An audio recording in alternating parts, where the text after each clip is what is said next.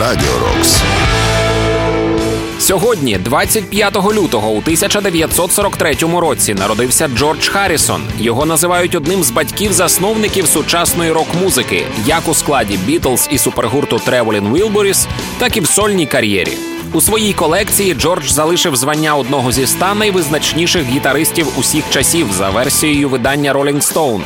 13 Греммі, Оскар за найкращий саундтрек, рядок у залі слави рок-н-ролу і зірку на голівудській алеї слави. Також Джорджа Харрісона нагородили орденом Британської імперії. Важлива дата, і це ще один день, що наближає нас до перемоги. Рок-день на Радіо Рокс.